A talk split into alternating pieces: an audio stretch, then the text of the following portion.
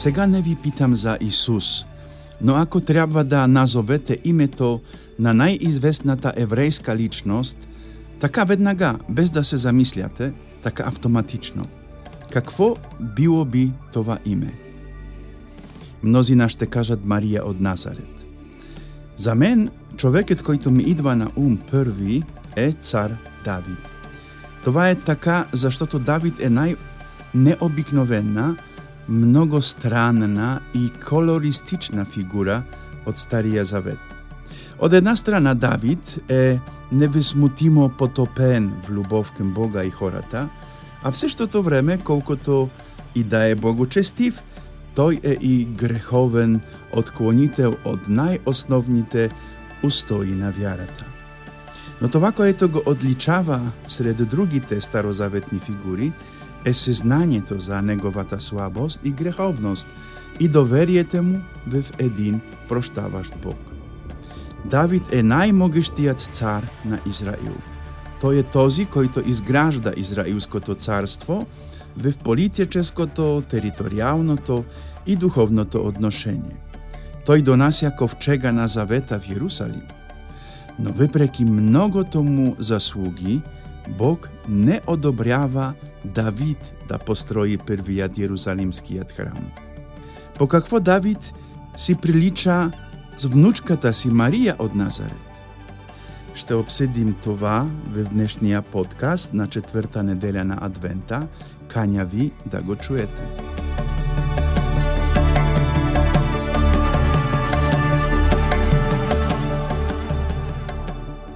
Kazał se otec Krzysztof, a symka pucin żywejawy w Innsbruck wecze dwie godziny. Wi predłagam podcasty z mojej razmišlenia wyrchu nedełni teczetywa. Możecie da namerite moja podcast na polski, na bułgarski język pod imię to na latinica ja mhm und sysztia podcast na niemski język, szte namerite pod imię to zwei mission – и всички тези подкасти на същият сервер на адрес като една дума ja.podbin.com. Ще намерите нов подкаст всяка собота от 12 часа.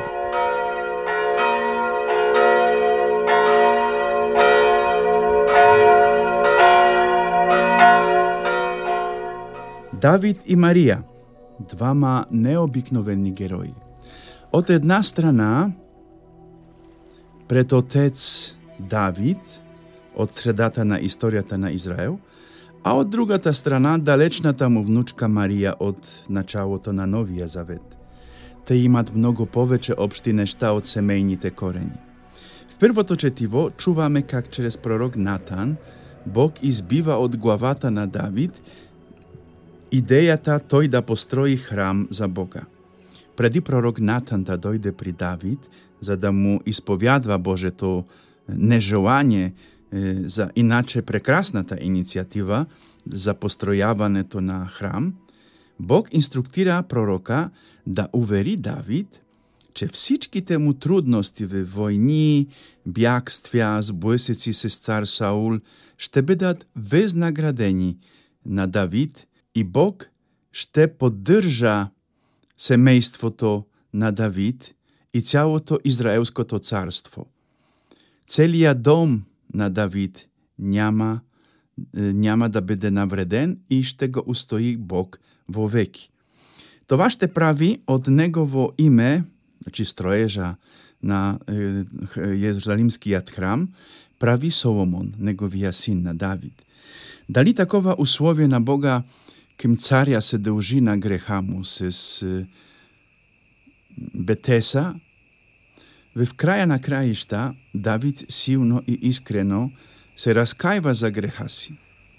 Да, Бог проштава на Давид, но последиците од греха му са толкова големи, че по Божја заповед Давид трябва да ги понесе. Това е првиот важен катехизис днес. Всеки смертен грях – дори и најскритијат, засяга другите хора. В нашата реалност грехот засяга и оказва влијание врху цялата црква и врху всички нас. В резултатот на прелюбодејањето на Давид се сепругата на Урија Хетит Вецеса, Бетшеба, Урија губи живота си заради това, само за да може Давид да се откъсне од аферата си с Бетшеба. Но в този двоен грях на предателството са вивлечени не само Давид, не само Беетеса, не само хетецит Урија, но и цялата Давидова војска, којто води до смртта на Урија. Това са десетки, ако не и стотиците хора. Така, за съжаление, действа всеки смертен грях. Давид, както знаем, се смирява толкова ниско пред Бога, колкото е възможно само за един човек, и получава прошка. Но последиците от този грях засягат цялото семейство на Давид. Синовете на Давид се избиват един друг, след това един от синовете му прогонва Давид от Израел и се нарича цар на Израел. Както Бог се обштава на Давид, мечът няма да напусне Давидовия дом. Накрая, след смерта на Давид и Соломон, голямото Давидово царство ще се разпадне на две части – Северното царство, Израел и Юдейското царство Иерусалим. Тој сешто така не позволява на Давид тој да построи храм.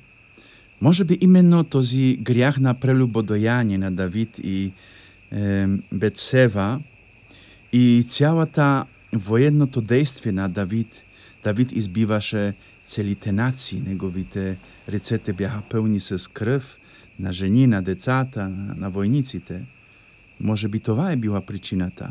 Ако следваме тази логика, тогава имаме догм, догмата за непорочното зачатие на Пресветата Дева Марија, којато Бог запазва од первородния грях, заштото тој не искал неговиот син да се појави в човешкото тяло опетнено од первородния грях.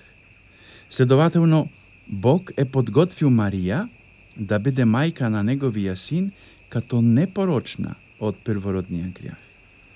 Единственото което Давид можел да направи за Јерусалимскиот храм било да предназначи всички себраните богатства од војните които водил и да ги предаде на Соломон.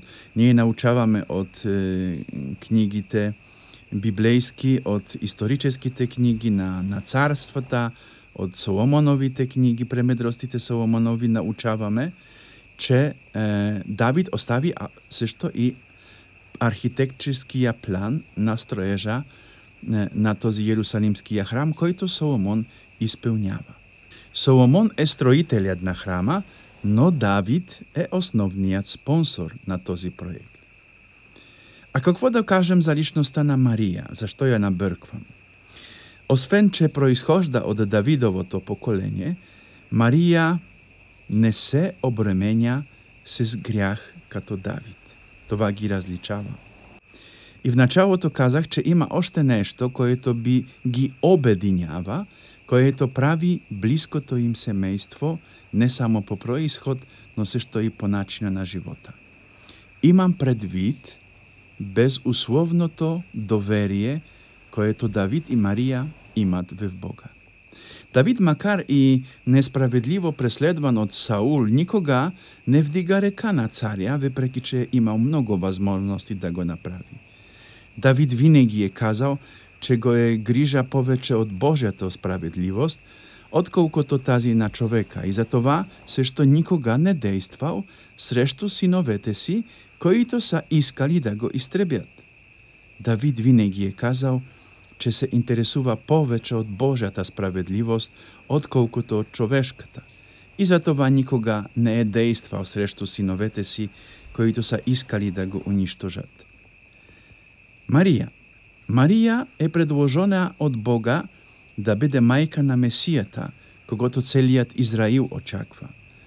Но тја треба да се довери на Бога во всичко безусловно.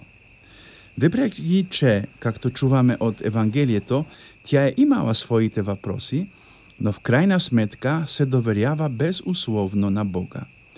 И Марија рискува живота си. Марија знае, че когато се врне од Елисавета, всички ще видят, че е бременна. И тогава, според закона, ще трябва да биде убита с камени, заштото е предала межа си, преди да заживее с него.